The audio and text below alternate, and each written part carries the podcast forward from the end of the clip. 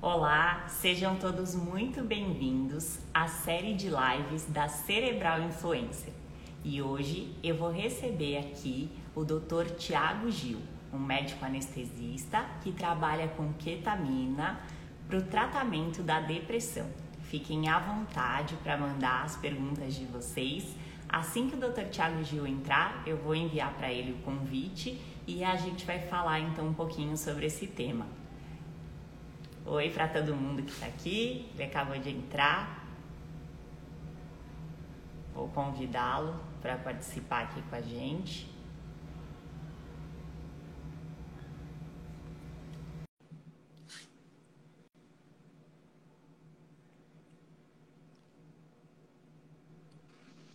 Olá, tudo bom? Seja Olá, muito bem-vindo.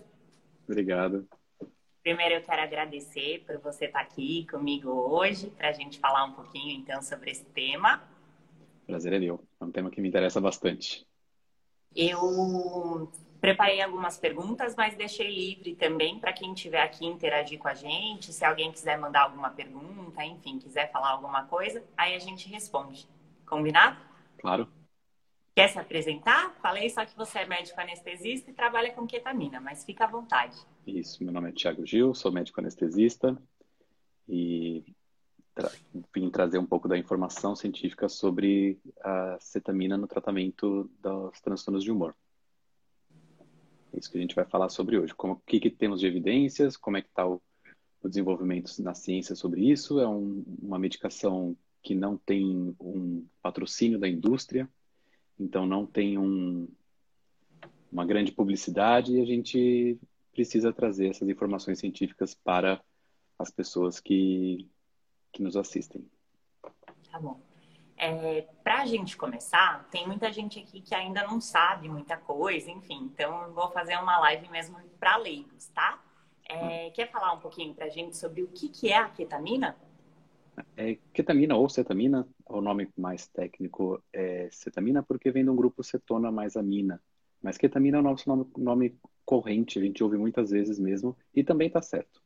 Falar sobre ketamina, cetamina. Ele é um anestésico, um anestésico derivado da fenciclidina, um outro anestésico anterior a ela, que tinha muitos efeitos colaterais. Então, em 1968, se não me engano, foi desenvolvida a cetamina, baseada nesse outro anestésico, então é um componente sintético e usado em anestesia desde 1969 nos Estados Unidos pelo laboratório Park Davis e no Brasil em 1970 foi a primeira vez que foi liberado para uso no Brasil sob o nome comercial de Ketalar.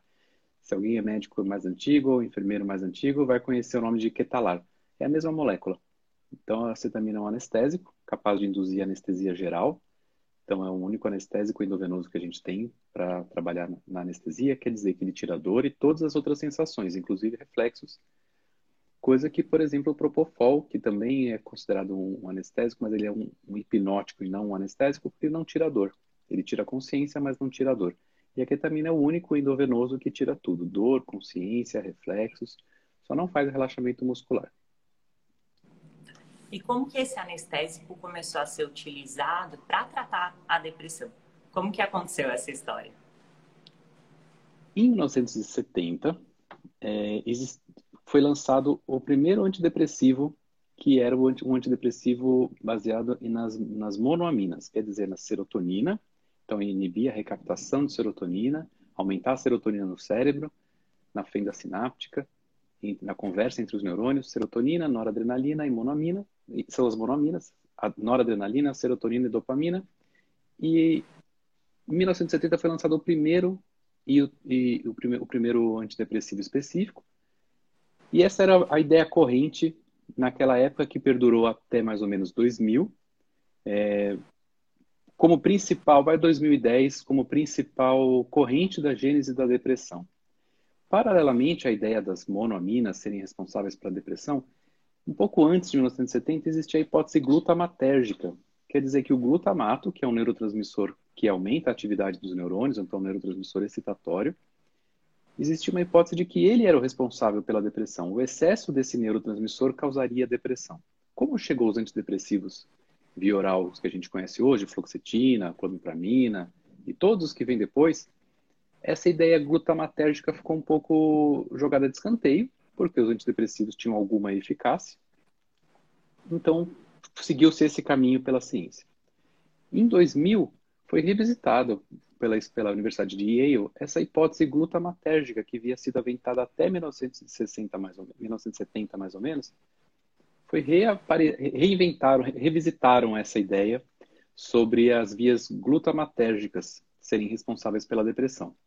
O pesquisador chamado John Crystal, na Universidade de Yale, escolheu o que ele tinha na mão como o bloqueador glutamatérgico ou bloqueador do receptor de glutamato chamado N-metil-D-aspartato, NMDA. A gente sempre fala ele como NMDA.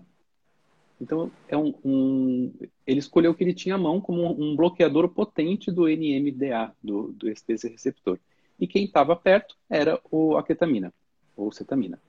Ele escolheu uma dose padrão que já tinha sido usada em outros experimentos como uma dose sedativa, então uma dose de 0,5 miligramas por quilo, infundidos em 40 minutos. Ele pegou 10 pacientes e foi testar a hipótese glutamatérgica. Se o excesso de glutamato realmente é a causa da depressão, vamos pegar esse, esse bloqueador de glutamato, vamos bloquear esse glutamato no cérebro e vamos ver o que acontece. Foi bem assim.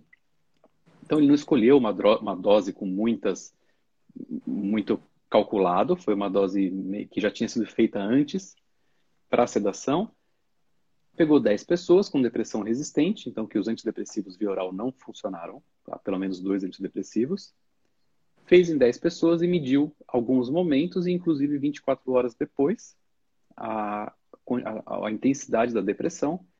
E a surpresa dele foi que, e nossa também, que no dia seguinte, 30% das pessoas estavam com uma redução da depressão, importante, mais da metade dos sintomas reduzidos, e 20% dessas pessoas então um pouco, um pouco a menos, não tinham mais o quadro depressivo aparente naquele momento. Foi assim que foi o primeiro trabalho, assim que surgiu. E essa dose continua sendo utilizada até hoje ou novos trabalhos vieram que fizeram mudar? Porque só para as pessoas entenderem que quando elas fizerem um tratamento para a depressão, elas não vão ficar completamente sedadas. Isso. É diferente é... de uma cirurgia. Isso. A, dose cirúrgica. A dose ela foi escolhida pelo John Crystal e é a dose que a gente tem hoje nos artigos, é a dose que é mais utilizada hoje nos artigos para falar sobre cetamina, para testar a cetamina, é essa mesmo, 0,5 mg por quilo. Ela causa uma sedação leve, não é um apagão, a pessoa não apaga totalmente, é, então isso diminui um pouco os riscos. Se você fizer uma dose maior, aumentaria os riscos porque levaria até anestesia geral. Então, essa é a dose que os, tra os trabalhos usam como dose padrão, 0,5 miligramas por quilo. E até hoje, nós continuamos tendo a mesma recomendação. Então, a recomendação da ketamina, ela é feita para pessoas que não estão tendo os mesmos benefícios que outras pessoas têm com a medicação oral? Isso, a gente tem um, um, guia internacional chamado CANMAT, que é um guia canadense, é o guia de tratamento terapêutico mais citado no mundo, com certeza. E esse guia CANMAT, ele coloca a ketamina como terceira linha de tratamento. O que quer dizer isso? Você tenta a medicação via oral, uma medicação, tenta a segunda medicação via oral, não teve sucesso, é a terceira linha de tratamento. Tem nível de evidência 1, quer dizer, a melhor evidência possível, então realmente ela funciona, a gente tem uma revisão sistemática mostrando que ela funciona de 7 a 15 vezes mais do que o placebo. Então, ela funciona, mas ela deve ser usada como terceira linha. Depois que você usar duas medicações via oral e não ter sucesso, ela entra. É, é indicado ainda no CANMAT, que é esse guia 0,5 mg por quilo infundidos em 40 minutos, com uma resposta de mais ou menos a mesma coisa que o John Crystal achou, 30% de, de melhora na primeira dose e 20% de remissão com essa primeira dose. O, outros números, outras doses e outras formas de administrar foram exploradas em outros trabalhos. Mas eu vou deixar para daqui a pouco. Então, é, essa, essa indicação, ela muda quando tem a ideação suicida? Já que a gente está no mês de setembro e a gente tem falado muito sobre essa questão do suicídio, se a pessoa tiver uma tentativa suicida, de repente a ketamina pode ser um caminho mais adequado, mesmo que ela não tenha feito uso de duas medicações sem sucesso? no próprio CAMAT, a gente tem uma recomendação de exatamente assim: a ketamina deve ser terceira linha, ou quando o sofrimento é importante, ou quando há comportamento de autoagressão e pensamentos suicidas, ou quando é necessário uma reversão rápida dos sintomas. Isso está lá no, no, no CAMAT, então ele pode, você pode tirar da terceira linha passar para a primeira linha, se você julgar que, há, que há uma emergência. Sobre a eficácia anti-suicida, ela é bem estudada, ela tem bastante trabalho mostrando uma, uma redução da suicidabilidade ou da, do comportamento de autoagressão e de suicídio importante. Tem inclusive trabalhos que mostram algumas áreas do cérebro ativadas na pessoa que está com esse comportamento, faz uma dose de ketamina, volta para a máquina de ressonância magnética e vê que essa área desliga, ela desativa e desaparece junto com o comportamento ou com esses pensamentos de, de morte. Então, não é uma indicação tão firme ainda, porque é um, um, trabalho mais difícil de ser estudado, mas a gente tem, com certeza, é, evidências muito fortes e muito interessantes para, para esse tratamento com, com ideação suicida. E, por exemplo, é, alguém que assistir a nossa live, enfim, que estiver passando por esse problema, conhecer alguém que está sofrendo com depressão é, e quiser fazer o tratamento com ketamina, que, que caminho que essa pessoa tem que fazer? Ela precisa da indicação de um psiquiatra ou ela sozinha pode tomar essa decisão de procurar o centro de ketamina para tentar esse tratamento? É um é tratamento que não está descrito em bula, então ele é chamado de off-label. Tá. É, a medicação é aprovada para uso de anestesia, em anestesia, mas o uso dela específico para tratamento de depressão não está descrito em bula. Tá? Isso faz com que a responsabilidade do tratamento não seja compartilhado nem pela vigilância sanitária, nem pelo, pelo fabricante do remédio, nem pelo CFM, nem pelo Conselho Federal de Medicina. E ele é de responsabilidade exclusiva do médico que está aplicando e do paciente que aceita. Não é um, um, grande, um grande mito a gente fazer medicação off-label ou fora da indicação em bula. A gente tem diversas medicações, tanto na psiquiatria quanto fora da psiquiatria, inclusive misturas de medicações que são indicadas por trabalhos científicos, é, mas o tratamento não está na bula, não foi feito para isso. Um exemplo são, vamos, o que, que a gente poderia chamar de off-label, é o tratamento com, por exemplo, dois antibióticos ao mesmo tempo. A gente tem poucas, não tem trabalho na bula, não está falando esse antibiótico é indicado para somar com aquele antibiótico. Mas quem trabalha em pronto-socorro, quem trabalha em, em hospital, em UTI, está acostumado a fazer duas medicações ao mesmo tempo, para tratar uma, uma, só, uma, medica, um, uma infecção só. Então não é algo exclusivo da psiquiatria, não é algo exclusivo da anestesia, é algo bem comum e bem corriqueiro os médicos fazerem esse tipo de tratamento off-label. Então, se a pessoa está passando por esse momento, o principal indicador, quem, quem deveria prescrever isso, o principal prescritor é o psiquiatra. Ele vai seguir o CANMAT, ele vai seguir as, as, os guidelines e vai pensar, bom, é, já passamos pela primeira, já passamos pela segunda, já estamos na terceira. A pessoa que for que está sofrendo, ela pode, pode perguntar para o psiquiatra dela, será que não está na hora? Eu ouvi falar sobre esse tratamento, o que, que você acha desse tratamento? E ela pode procurar algum lugar que faça infusão de ketamina endovenosa que é a nossa versão mais, é, mais robusta nos, nos, seus dados, e perguntar para o pro profissional, o que você acha? Você acha que eu devo ser submetido? O que, que você considera? Então, pode ser uma busca ativa, a pessoa pode perguntar para o profissional, como ela pode ser recomendada pelo, pelo psiquiatra. Os dois caminhos são viáveis. Perfeito. E qual que é a diferença da ketamina para as medicações orais? Por que, que a gente tem essa diferença é, na questão de como a pessoa se sente? O que, que muda? Acho que o principal, a coisa que principalmente muda nas medicações viorais é a velocidade de remissão do quadro. É, o, a ketamina ela é considerada como um antidepressivo de ação rápida. Existe um grupo nos Estados Unidos chamado RAPID, em, em inglês, RAPID, e ele só estuda antidepressivos de ação rápida. A eletroconvulsoterapia é um antidepressivo de ação rápida. Ele pode ser usado ah. dessa forma. Então, a pessoa tem, às vezes, até no mesmo dia, às vezes em horas, uma redução da angústia, uma redução da, da dor psíquica que, que, é causada pela depressão. Então, esse é um dos principais motivos, assim, uma das principais coisas que a ketamina faz, que é diferente de outros, outras medicações. Você não espera o ciclo completo de medicação, seis meses, para saber se você responde ou não àquele antidepressivo. Né? A ketamina a gente consegue saber isso em 15 dias. A gente tem os trabalhos mostram uma série de seis infusões e já te diz se você, se você responde ou não à, à ketamina. Perfeito. E alguns estudos, eles mostram que nos Estados Unidos, até mesmo alguns psicólogos têm feito a ketamina nos pacientes. Aqui no Brasil, como é que funciona essa legislação e qual que é a diferença entre, é, entre a, a venal e a muscular? O que, que muda? Nos Estados Unidos, as, as, leis são bem, as leis sanitárias, as leis são bem mais fracas. A gente acha que nos Estados Unidos é tudo mais uhum. mais rígido, mas não é. As leis de saúde são bem mais é, fracas, bem menos, bem menos restritivas. É meio que assim, faz o que você quiser, mas também a responsabilidade é sua, né? Ah, então lá você tem uma figura do enfermeiro anestesista que a gente não tem aqui, que seria um enfermeiro com treinamento para anestesia. A gente aqui só pode ser feita anestesia é um ato médico. Então essas pessoas, enfermeiros anestesistas, fazem infusões de ketamina tanto endovenosas quanto intramusculares. E alguns psicólogos que acham que podem fazer e eles fazem intramuscular. Aqui no Brasil, quais são as nossas leis?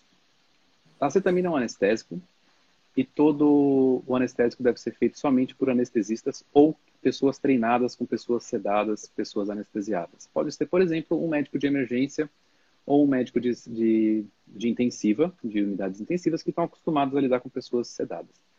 Essa é a, a, os recursos humanos. Tem, tem que ser feito sempre em hospital. Ketamina é de uso restrito hospitalar. Então, se você vai usar ketamina e você não está num hospital, alguém desviou essa medicação. Seja que o desviou de um hospital, seja comprou no mercado negro, seja no câmbio, então você só pode usar ela se estiver dentro de hospital. Você só consegue comprar ela legalmente dentro de hospital.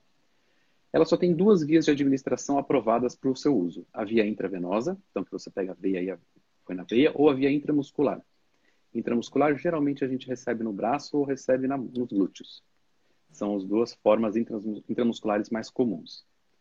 É, outras formas de administração da cetamina que a gente tem não é autorizado pelo fabricante. Então, por exemplo, eu poderia fazer via oral, tiro do frasco e pingo embaixo da língua. O fabricante não se responsabiliza, não diz que essa é uma via de administração ok, boa.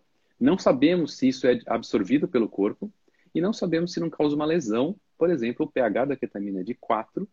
Então, se eu pôr na, na língua, será que eu abro uma ferida? Será que eu machuco a minha língua? Será que eu faço uma necrose na língua? Até. É, se eu fizer isso subcutâneo, então na barriga, que nem insulina. Insulina é aprovado para o uso sub, é, subcutâneo, mas ketamina não é. Quando eu faço subcutâneo, será que eu estou absorvendo a ketamina? Será que eu não vou machucar minha pele com esse pH baixo? Então, eu, a gente não tem dados sobre isso. A gente tem poucos dados sobre a subcutânea, enquanto que você aplica a subcutânea, quanto chega no sangue. E ele é mais ou menos metade do que você consegue quando você faz da forma endovenosa. Mas não temos muitos trabalhos. Os guias internacionais somente recomendam de forma endovenosa. Formas intramuscular, via oral. Tem pessoas nos Estados Unidos que fazem tipo um gel tipo uma cera e colocam na, na boca, não é aprovado, não tem trabalho, a gente não sabe o que pode acontecer, inclusive pode machucar e pode lesar, ou você pode ser só enganado. Você, uhum. nos Estados Unidos, é, pode acontecer isso, aqui que eu saiba ainda não. É, você pode, por exemplo, fazer esse, esse drops, colocar na boca, e isso machucar a sua mucosa, até perder dentes, a gente não sabe o que pode acontecer. Então a gente fica sempre com os usos. Primeiro uso, que tem mais estudos, o mais sólido, que é o uso endovenoso, que a gente tem mais controle sobre ele, e fica com o que a gente. Segunda, segundo seria o intramuscular, que é ou nos glúteos ou no braço. Né? Alguns psicólogos nos Estados Unidos fazem uns retiros espirituais, fazem algumas coisas e usam ketamina intramuscular. Mas de forma correta, de forma ética, de forma é, transparente, a gente só tem os trabalhos com com vitamina endovenosa. A Nicole perguntou aqui para nós se esse é um trabalho, se esse é um tratamento exclusivamente particular ou se ele está disponível pelo SUS. É, é, complicado responder isso porque a gente tem que entender como que funciona a, a dinâmica do sistema de saúde no Brasil. Então, todo mundo, tudo é SUS, o sistema é único, todos são únicos. A gente tem os que são providos pelo Estado e os que são providos pelo próprio paciente, então são os particulares. Tudo é o SUS. E todo mundo tem direito a todos os tratamentos dentro do SUS. Se o tratamento não está disponível, ele deve procurar os sua, seus direitos pelo, pela justiça.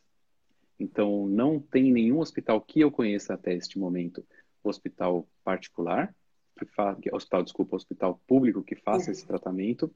Apesar dos hospitais públicos terem cetamina, ser uma medicação que está disponível no centro cirúrgico, eu não conheço nenhum hospital que faça isso de forma gratuita. Deve ser essa a pergunta da Nicole. Tem alguém isso. gratuito que faz isso?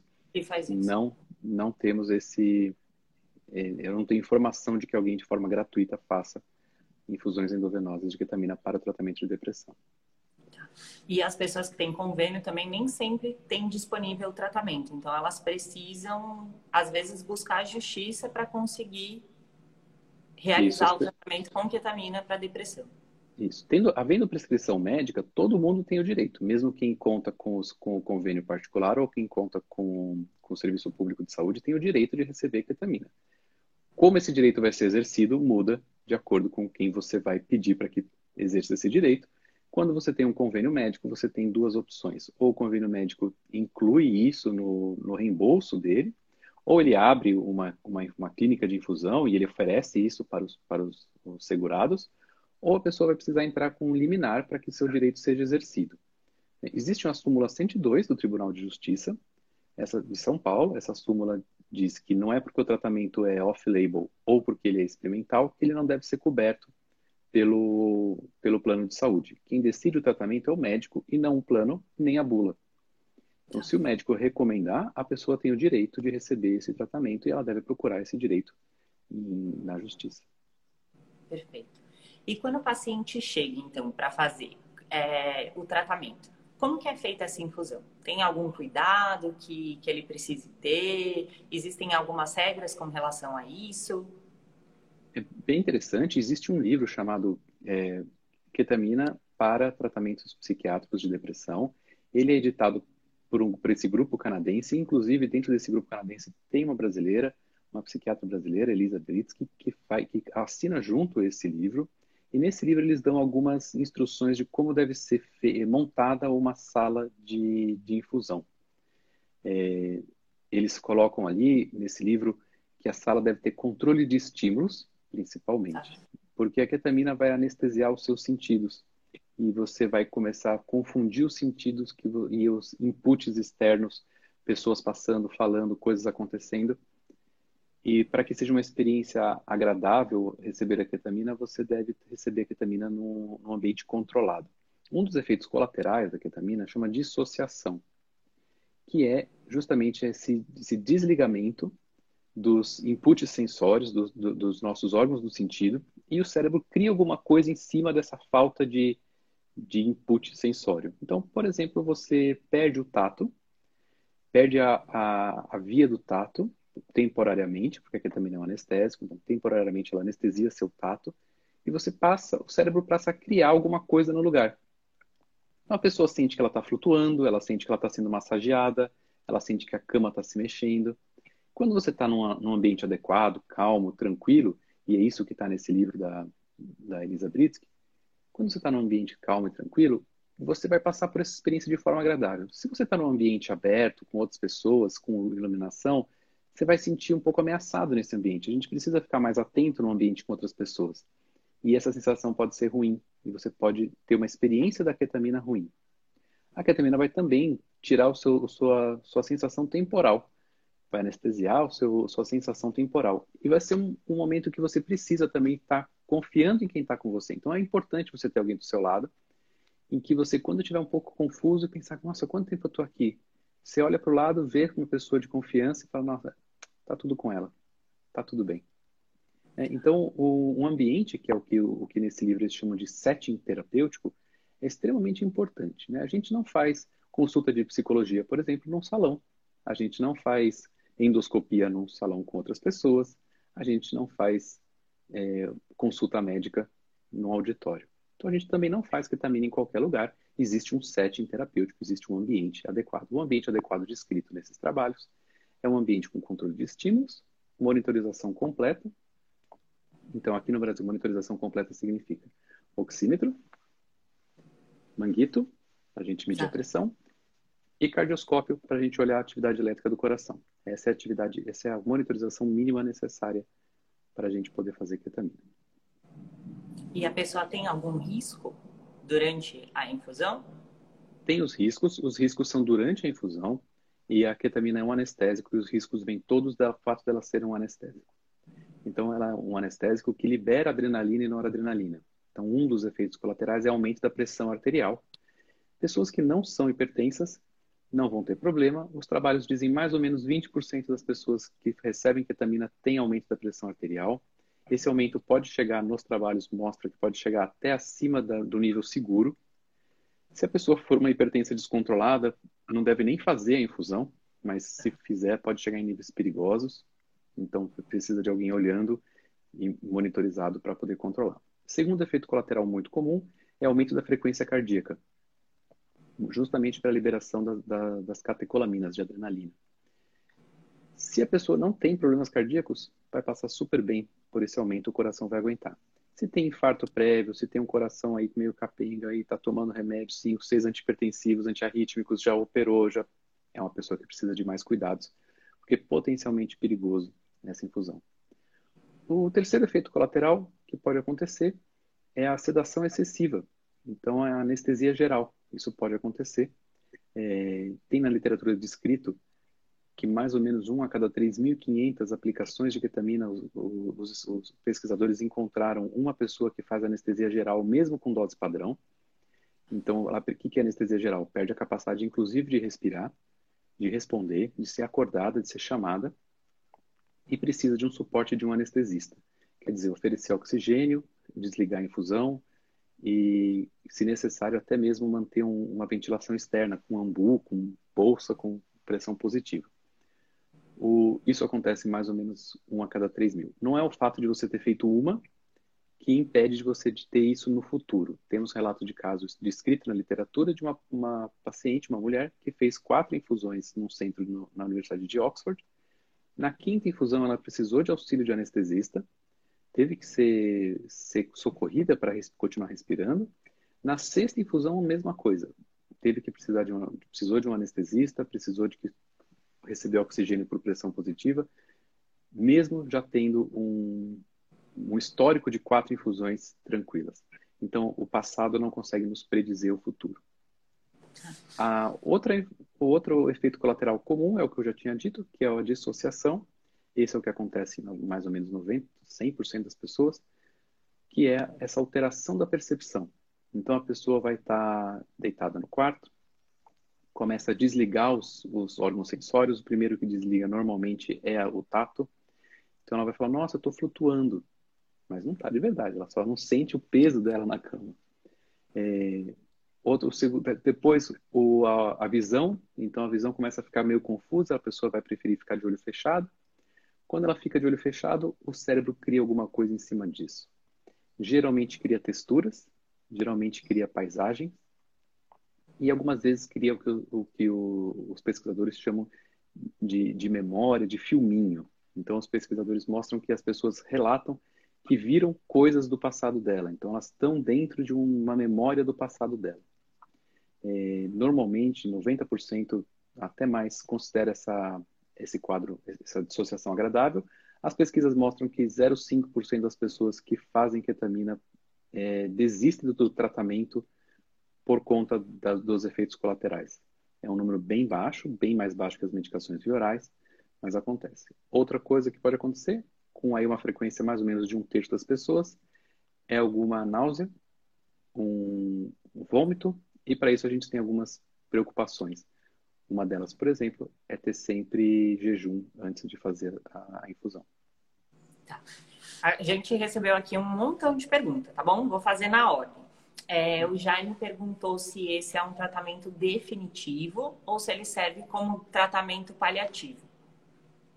A gente tem muitas evidências, muitas evidências mesmo, uma força de, de verdade sobre ketamina para infusão única. Então, quando a gente faz uma infusão, a gente tem um grande número de verdades ditas na literatura, a gente pode inventar isso, de que ela funciona e funciona 15 vezes mais melhor, mais potente do que medicação via oral por duas semanas. Então, não é a cura da depressão, é um tratamento para a depressão.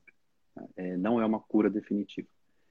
É, a gente sabe disso por duas semanas. Se isso vai se manter ao longo do tempo, a gente já tem aí é, duas vezes mais eficaz do que o placebo para manutenção em três meses. Então, apesar da dose única, quem fez dose única e quem fez placebo, no final de três meses, aí um e meio, eu não lembro exatamente o número, mas se não me engano é um e meio, é, chama odds ratio esse número, ou a razão das chances. Tem um e meio mais vezes chances de, do que o placebo de se permanecer com redução dos sintomas depois de três meses. O, não é uma cura, então, mas é um tratamento. Muitos lugares nos Estados Unidos fazem esse tratamento rotineiramente, fazem com infusões repetitivas. Então, a pessoa volta a sentir depressão, ela volta a fazer a infusão. Os trabalhos não endossam por, muitos longo, por muito tempo, porque não há trabalho sobre isso. Então, é um trabalho caro, você pegar alguém e fazer isso por muito tempo é um trabalho caro.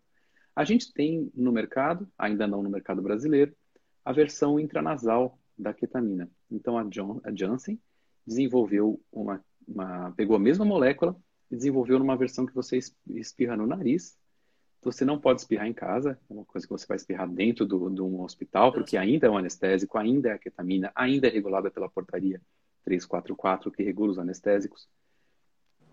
Ainda causa os mesmos efeitos colaterais, a diferença é que ela vem numa dose fixa, ela tem uma eficácia, uma, uma chance de melhora menor do que a, a, a versão endovenosa, mas eles têm alguns trabalhos mostrando que a manutenção, então fazer ketamina a cada duas semanas, fazer o espravato, né, a ketamina a cada duas semanas, por até cinco anos, que é o tamanho do trabalho que eles têm até hoje, é seguro e é eficaz. Então você pode manter. Baseado nesse trabalho, algumas, alguns trabalhos fazem, e algumas clínicas nos Estados Unidos fazem, e aqui você precisa procurar algum profissional que faça, infusões repetitivas de ketamina para manutenção do quadro. Só que esse é um nível de evidência menor. É um trabalho mais caro, um trabalho que custa tempo e dinheiro maior para uma medicação que não tem apoio da indústria farmacêutica, é muito difícil. Perguntaram também é, se serve somente para depressão ou se, se outros transtornos já vêm sendo tratados. E aí, especificamente, perguntaram aqui para bipolaridade e fibromialgia. E aí eu queria que você me falasse se você sabe de outros, outros transtornos, como toque, também, enfim, aquilo que já foi tratado. Ah, o quadro depressivo unipolar, então de quem tem depressão maior, é sem dúvida dos transtornos psiquiátricos o maior, mais prevalente. Então, com certeza, é o que mais tem trabalhos mostrando a eficácia. Esse guia que eu te contei do CANMAT, a gente tem o CANMAT para depressão unipolar e CANMAT para tra tratamento bipolar. No unipolar, a gente tem muita força de evidência de que funciona, de que é bacana, de que podemos fazer. No tratamento bipolar, como por ser uma doença um pouco mais complexa do que a, a unipolar, do que a depressão maior, temos menos evidências, mas temos sim evidências de que ele é eficaz, tão eficaz quanto, um pouquinho menor do que para a depressão unipolar, mas sim, temos com, com bastante eficácia. Outros transtornos, eles têm menos prevalência na população e, portanto, menos estudos sobre isso. Imagina que você é um pesquisador, se você tem 100 dólares para investir, você investe onde você vai melhorar a maior, uma quantidade de vidas maior do que uma quantidade menor. Mas a gente tem evidência, sim, para tratamento, por exemplo, do, do transtorno obsessivo compulsivo, do TOC. Para as ansiedades e, e, aceleração de pensamentos, a gente tem um trabalho bem bacana que mede isso com ansiedade, com agitação motora, em, em, depois da ketamina, com redução de, disso, que pode servir para os estados mistos de humor. Então, para o bipolar em estado maníaco, não tem evidência né, o estado de, de aceleração, mas a gente tem para estado misto e estado depressivo. É, comportamento e ideação suicida, a gente tem evidências sim que são que funciona, que funciona de forma adequada, de forma robusta. É, fibromialgia é uma, uma doença que o anestesista já trata com ketamina. Se você for no anestesista que trata dor, ele vai te oferecer o tratamento em infusão de ketamina com outras medicações para tratamento de dor. Então isso já é um, já, já, já, já existe, isso já é, é pouco divulgado, mas existe, você pode procurar. Tem tem um, tem um respaldo na literatura, inclusive tem até um código TUS para você fazer esse tipo de trabalho. TUS é o que os convênios usam para conversar. Então você tem. Outras indicações, tem pessoas que, trabalhos né, que indicam para cefaleia, para enxaqueca, tem algum grau de evidência, não tão forte quanto depressão, justamente pela, pelos números de estudos, mas não pela não que seja mais fraco, sim, porque tem menos estudos. É, as esquizofrenias e, e, e, outros transtornos esquizoides não têm evidência, não é indicado. Você tem um ou outro trabalho com alguma melhora, mas nada importante. Autismo também, você tem um ou outro trabalho, mas uma coisa bem simples, nada muito robusto que você deva considerar. É, transtornos de ansiedade, ansiedade generalizada, ansiedade social, temos alguns trabalhos também, então com nível de evidência mais baixo para adição, para vício em álcool, alcoolismo, para vício em cocaína, para vício em, em, heroína. A gente não tem aqui no Brasil heroína, mas fora tem, então tem trabalho sobre isso. Temos uma, uma, um tempo de abstenção do uso de cocaína, álcool e heroína maior do que o tratamento padrão, quando a gente trata com ketamina. Não tem eficácia, já foi testado, não, não conseguiu ser achado eficácia para tabagismo e para o consumo de cannabis. Então, não, não, não podemos pensar nisso. E acho que a indicação primária da ketamina para os quadros dolorosos, como dor complexa regional, dor de membro fantasma, e alguns quadros dolorosos, isso já é sedimentado na literatura. Anestesistas já usam, outros médicos que tratam dor, como é, neurologistas e neurocirurgiões, já usam a ketamina em infusão muito parecida com o que a gente faz para depressão, já usam para tratamento de quadros dolorosos crônicos. Então, acho que a indicação que a gente tem na literatura mais robusta mesmo, vou ficar com depressão unipolar, seguida por depressão bipolar, com ou sem ideação suicida. Tá. Perguntaram para esquizofrenia leve atípica. Esquizofrenia não é indicado, né? Não, esquizofrenia a gente tem um ou dois trabalhos que tentam é, reduzir os, os, delírios, reduzir a desorganização de pensamento e não conseguir obter resposta na esquizofrenia. Quando a esquizofrenia somada com depressão, então esquizoafetivo, pode-se procurar algum lugar que tope fazer para o comportamento é, depressivo dentro da esquizofrenia, mas não tem evidências para esquizofrenia típica ou esquizofrenia pura. E para os quadros neurológicos, por exemplo, TDAH, epilepsia, tem algum estudo? TOD também? A gente não tem estudos específicos para esses quadros menos prevalentes, como transtorno afiador desopositor, opositor desafiador. É, epilepsia é um tratamento que a ketamina é indicada para o tratamento, mas não para o tratamento de manutenção do quadro epilético. Ela é indicada, está nos guias de, de emergência. Então, quando você recebe um paciente na sala de emergência em que tem uma, um quadro epilético, uma crise convulsiva refratária, você tem uma sequência de medicações a serem dadas para esse paciente e uma das, uma, uma, da medicação, uma, uma das medicações dentro dessa sequência é a infusão de ketamina. É usada em hospitais é, de UTI neurológica, usada em hospitais que você tem um cuidado neurológico mais intensivo, com infusões contínuas de longo, longo prazo, tipo é, 5, 10, 15 dias usando ketamina para tratamento de quadros epiléticos. É, Parkinson, Alzheimer, é, outras doenças degenerativas, demência frontal, é, não temos evidências ainda. É, teoricamente, ele seria interessante, a gente tem quadros anedóticos, tem, tem relatos de caso, tem é, contato, mas a gente não tem um fortemente eficaz, a gente não pode dizer que é um tratamento. Pode dizer que é um tratamento promissor, um tratamento que está em desenvolvimento. A gente espera que, que os cientistas realmente tentem para essas doenças mais degenerativas, mais graves. Ah, perfeito.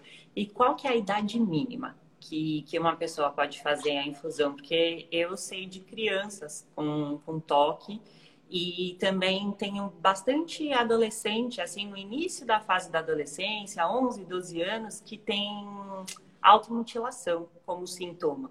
Então, a gente tem visto isso com maior decorrência hoje em dia. É comum que venha para o consultório alguns pacientes que, que, enfim, que se automutilam, tem uma idade mínima para poder levar esses pacientes para ketamina? Os trabalhos, os guias é, terapêuticos internacionais, eles só fazem trabalhos com 18 a 65 anos. Então, esse é, é o, o, o, maior, o maior corpo de evidência. A gente tem um ou dois trabalhos que fizeram ketamina para adolescentes e crianças com depressão de 13 a 17 anos. O que eles acharam? Resposta similar, doses similares são eficazes. Então a gente pode pensar que tem evidência, então há uma evidência, não é uma evidência super forte para tratamento desses quadros de, de 13 a 17 anos. Vou lembrar que a ketamina é um anestésico indicado para usar mesmo em recém-nascidos. Como anestesista, eu já usei até para recém-nascidos com horas de vida, com minutos de vida. Sai do útero, vem para a sala de anestesia, a gente, sala cirúrgica, a gente anestesia com ketamina. E, eu, inclusive idosos, muito idosos, o mais idoso que eu peguei para tratamento, para anestesia, não para fazer anestesia, foi 106 anos. Então, eu já usei ketamina numa pessoa de 106 anos com fratura de fêmur. Então, nesses extremos de idade, a gente é aprovado. Agora, para a gente pensar em tratamento de depressão, não, não existe uma bula papal, alguma coisa que o CRM, que alguém vai dizer, ah, está aprovado. Isso nunca vai acontecer. Não vai vir um, uma aprovação de um órgão superior, é, você tem que conversar com o um profissional que, que, você escolhe para prover ketamina, se você escolher isso, e perguntar: você se sente confortável em fazendo em crianças, adolescentes? Qual a idade mínima que você se sente confortável? Que evidências você tem para me dar sobre isso? Quais são os malefícios e os benefícios que você tem para me dar sobre isso? Obrigada, viu, Ricardo, pelo comentário aqui. Obrigada por estar com a gente hoje também. É, a Nicole perguntou se a pessoa que vai fazer esse tratamento, se ela precisa parar de tomar todas as outras medicações. É interessante essa pergunta, né? É bem interessante. Até 15 dias atrás, a gente tem o, o consenso dos, dos artigos científicos mostrando que você deve fazer ketamina como um adicional. Então, um add-on. Você não vai largar as medicações anteriores, não vai parar de, de tomar as medicações anteriores, e deve, deve somar. O Spravato, que é, a, que é a, a ketamina intranasal da Janssen, eles têm por, por recomendação, por, por característica, você fazer o início de um antidepressivo novo mais o início do Spravato junto. Então, é sempre como, como adicional. Para os trabalhos, isso é a verdade até 15 dias atrás. Mais ou menos a esse tempo, tem um centro de infusão de ketamina no Canadá, chamado Centro de Excelência em Tratamento de Ação Rápida.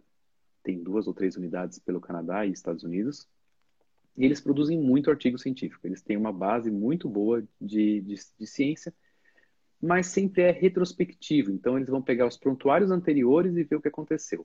Eles não fazem trabalhos prospectivos. Não é um, não é um centro gratuito, não é um centro ligado à universidade. Mas eles produzem muito com retrospectivo.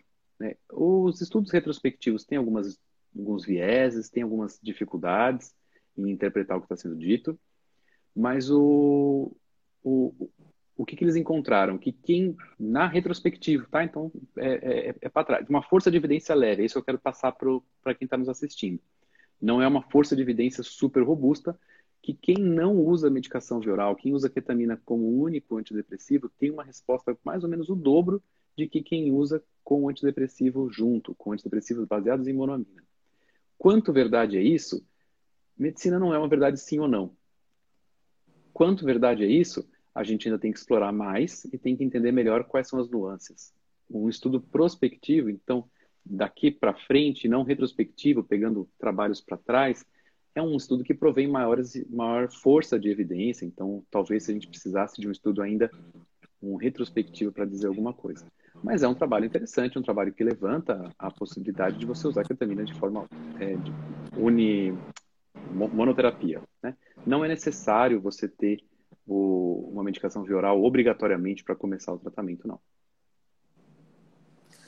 É, a Antonieta perguntou sobre a psicoterapia utilizada junto com a infusão. Se você pode comentar um pouquinho sobre isso, sobre como tem sido, se tem estudo sobre isso a gente tem um, um crescimento dos uso, do uso dos psicodélicos na, na, psiquiatria.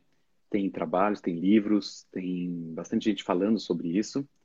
É, muito artigo sai sobre psilocibina, sobre o uso da ayahuasca, sobre o uso do, do, do êxtase, né? Sobre, e sempre que eles falam sobre isso, eles falam sobre tratamento psicoterápico somado ao, a esse psicodélico. Né? E com a ketamina não é diferente. Você usa. A, a, a, o estado alterado de consciência que a ketamina provê, então essa facilidade de, de, de anestesia que ela causa, então anestesia também as suas, emoções de alguma certa forma durante a infusão, e um psicólogo competente, um psicólogo que sabe guiar dentro desse, dessa psicoterapia guiada por ketamina, conversa com o paciente para resolver algum problema que ele tem, algum, algum, alguma crença, que é o termo técnico utilizado, você pode me ajudar mais do que, do que eu uhum. nisso, que é um termo utilizado, uma crença negativada que ele tem sobre a vida, sobre si ou sobre ou os outros, sobre o futuro, para tentar colocar uma outra crença nesse lugar. Então é um trabalho super interessante. A gente tem comprovadamente que ketamina mais psicoterapia é, cognitivo-comportamental é mais eficaz e mais duradouro do que só ketamina. Então tem um trabalho bem bacana que comparou isso. A psicoterapia guiada por ketamina pode ser feita durante a infusão ou imediatamente após, enquanto a pessoa ainda está sob efeito da medicação, mas já está conversando, andando, falando. Então, são dois momentos. Tem psicólogos que exploram muito bem isso nos Estados Unidos. Tem alguns grupos de estudos só sobre psicoterapia guiada tem inclusive aulas, eles fazem encontros, congressos, palestras. É, a Raquel Bennett é um dos nomes mais proeminentes nessa, nessa área, talvez uma das primeiras, a fazer o uso da psicoterapia. O que, que eles pensam, o que, que eles dizem? Você vai ter criação de novos caminhos neuronais, de novas sinapses neuronais quando você usa ketamina. Então vamos criar os caminhos certos?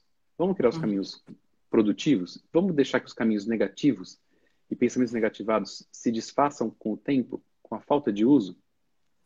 Essa que é a ideia por trás da psicoterapia guiada por ketamina e é uma ideia super interessante. É, para quem não tem diagnóstico, pode fazer a ketamina ou é necessário ter um diagnóstico? É necessário ter um diagnóstico ou uma indicação médica. O, médico que diagnostica e indica. Então, isso é, é necessário. Fazer por por prazer, por teste, será que eu sou deprimido? Vou lá fazer uma infusão. Né? Isso é antiético por conta do, por, por parte do profissional que provê a ketamina. É arriscado. A gente não faz uma endoscopia para saber se eu estou com gastrite. Não, você tem um sintoma, depois você trata esse sintoma. Você tem que ter um prejuízo na qualidade de vida para ter uma intervenção médica. Então, tendo um prejuízo da qualidade de vida, procura um profissional que possa te diagnosticar. Tendo o diagnóstico, você pode procurar um, um você pode optar pelo, para que o tratamento seja esse com você. Acho que isso é importante, que a autonomia do tratamento é do, do paciente, não é do médico. Então, o médico tem a função de prover opções.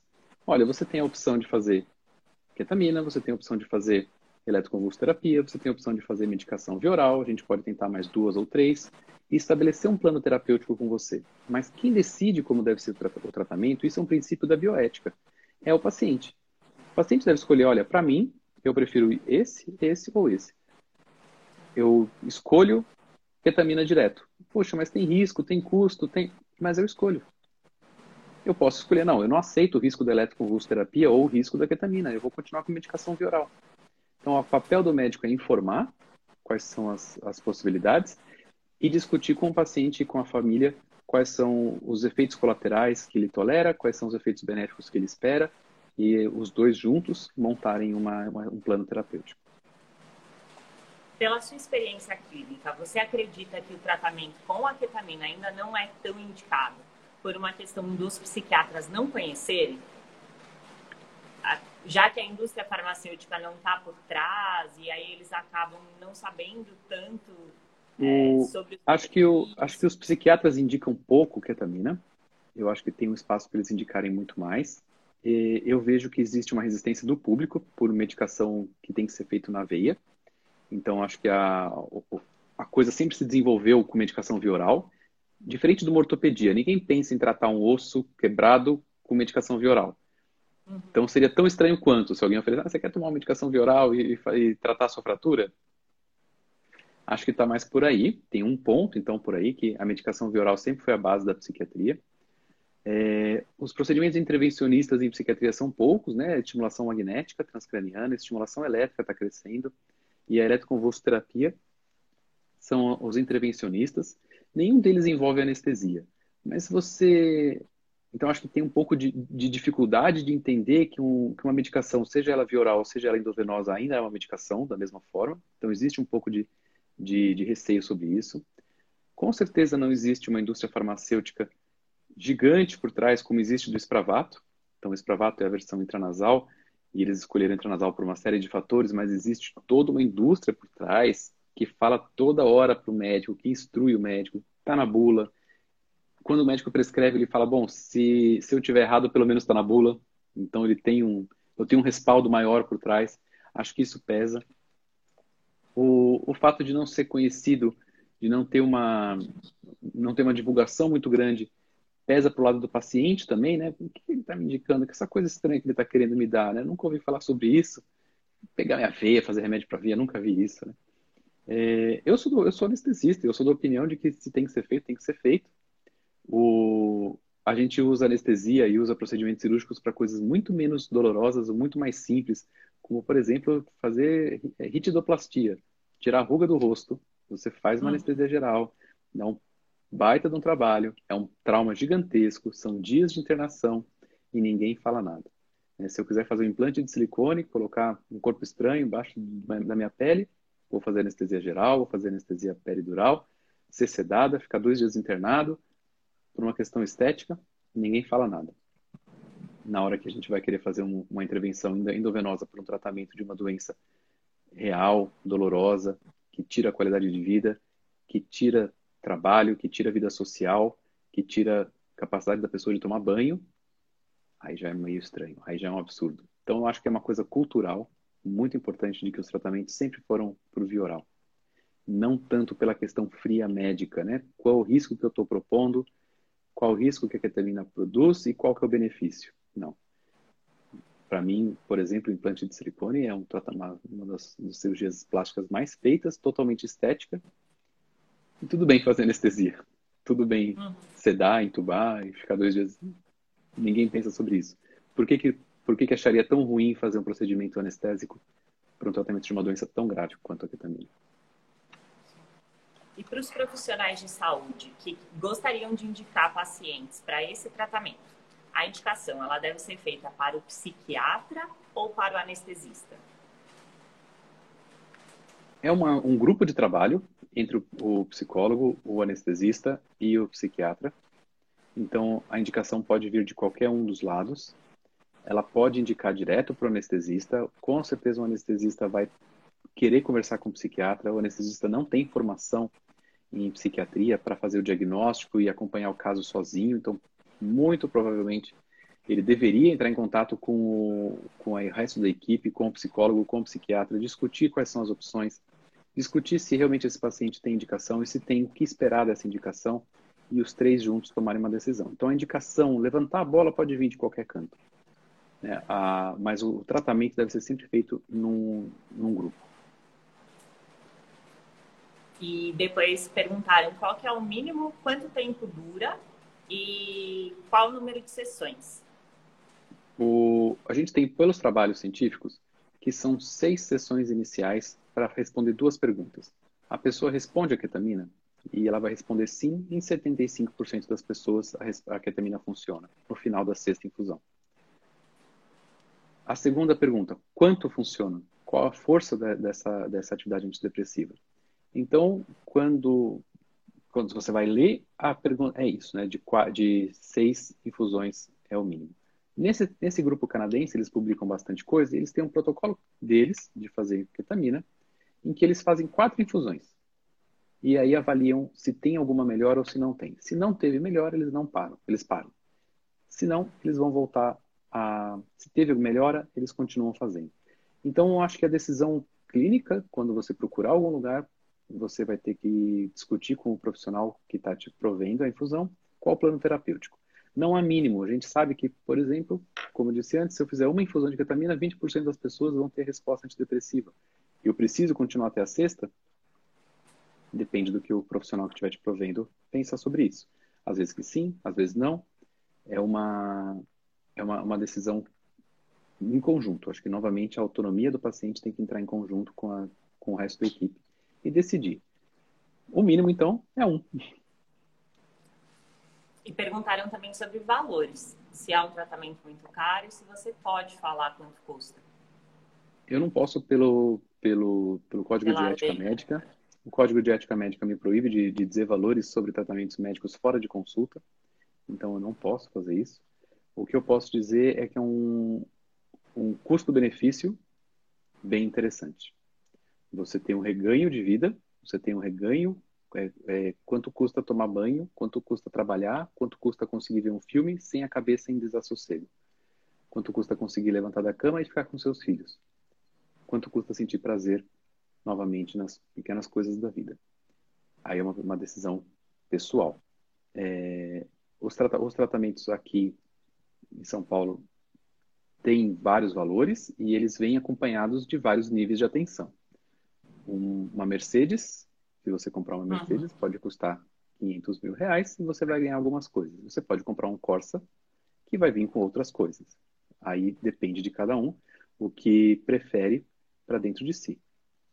Existem pessoas que preferem dirigir um carro bom, com segurança, oito airbags, cinto de segurança, Caso de colisão, minha família vai estar segura, porque tem airbag lateral, porque tem barras de proteção.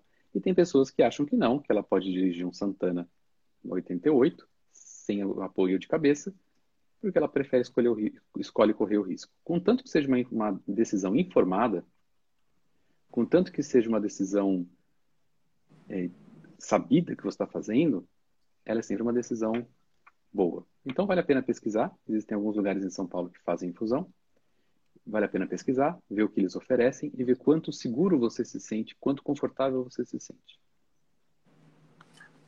E para encerrar, é, eu queria falar um pouquinho sobre os benefícios do tratamento e que índice que a gente tem de remissão de doença. No final da sexta infusão, a gente tem uma resposta, quer dizer, melhora da, da, da 50% dos sintomas em torno de 70% a 80%. Por que, que é em torno? Por que, que eu não tenho um número fixo, um número fechado? Porque se você lê um trabalho, ele fez a avaliação em 24 horas depois, achou 70%. Outro trabalho fez a avaliação três dias depois, achou 90%. Outro trabalho fez três dias depois e achou 40%. Então, quando você soma, passa a régua, você pega tudo no final, você vai ter uma, uma margem. Essa margem está em torno de 75% das pessoas beneficiadas com mais da metade dos sintomas em, em, remissão. Uma medida mais interessante, chamada odds ratio, que eu já comentei aqui, é a probabilidade de você ter eficácia acima do placebo. Então, quando você tem a ketamina endovenosa, você tem 15 vezes mais probabilidade de ter resposta do que um, o placebo. Isso no terceiro dia.